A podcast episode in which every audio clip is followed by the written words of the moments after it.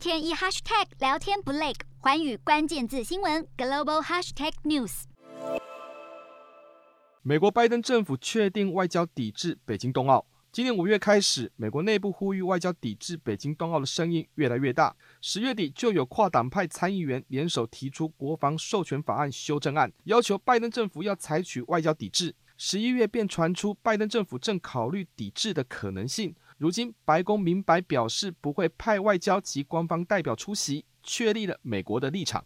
其实美国会采取外交抵制的动作并不意外，以当前美中竞争关系来看。倘若美国没有采取任何动作，甚至只派官方代表出席，恐怕会让外界误以为美国有意向中国递出橄榄枝的意思。此外，国际社会抵制北京冬奥的理由，主要是不满中国持续侵犯人权的行为。即将举办全球民主峰会的美国，必须展现明确的态度。果不其然，美国外交抵制北京冬奥的理由，就是因为中国持续在新疆进行种族灭绝等侵犯人权的行为。虽然外交抵制并不扩及运动员参赛的权利，但至少不派出外交或官方代表出席，无非是一种政治态度的表示。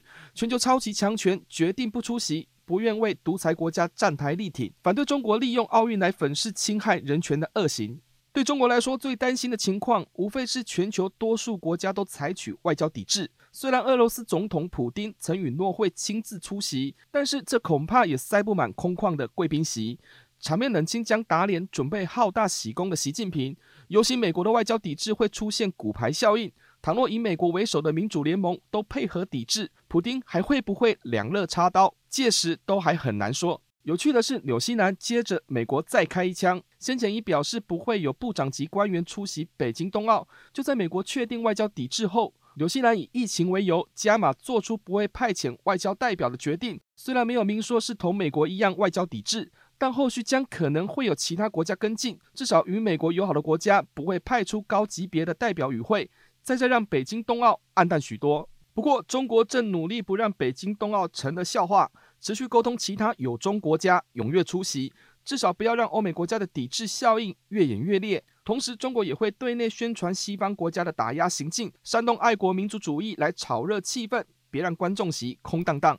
此外，中国也可能会甩锅给疫情因素，考量安全问题，不勉强各国派员出席，给自己台阶下。美国发起抵制北京冬奥的起手式，主要原因有二。首先，借此扩散成全球效应，各国相继仿效，采取外交抵制。其次，便是要在全球民主峰会前展现美国对抗威权的气势与决心。尤其是中国有意与美国争夺民主的话语权，美国必须有明确的立场与态度。反观中国的处境，多数国家都不会认同中国自称是民主国家，而且可能会有更多民主国家以人权为由。接棒抵制北京冬奥，中国的国家形象恐怕是持续下探。Hello，大家好，我是环宇全世界的主持人何荣，常常跟大家分享国际观与国际新闻。但您知道为什么需要关注这些讯息吗？十二月八号星期三早上九点，就在 FM 一零二点五幸福电台幸福联合国，我和环宇全世界节目制作人王克英将分享国际新闻的重要性以及如何爱上国际新闻。如果错过收听，还可以回听当天上午十点上架的幸福联合国 Podcast 哦。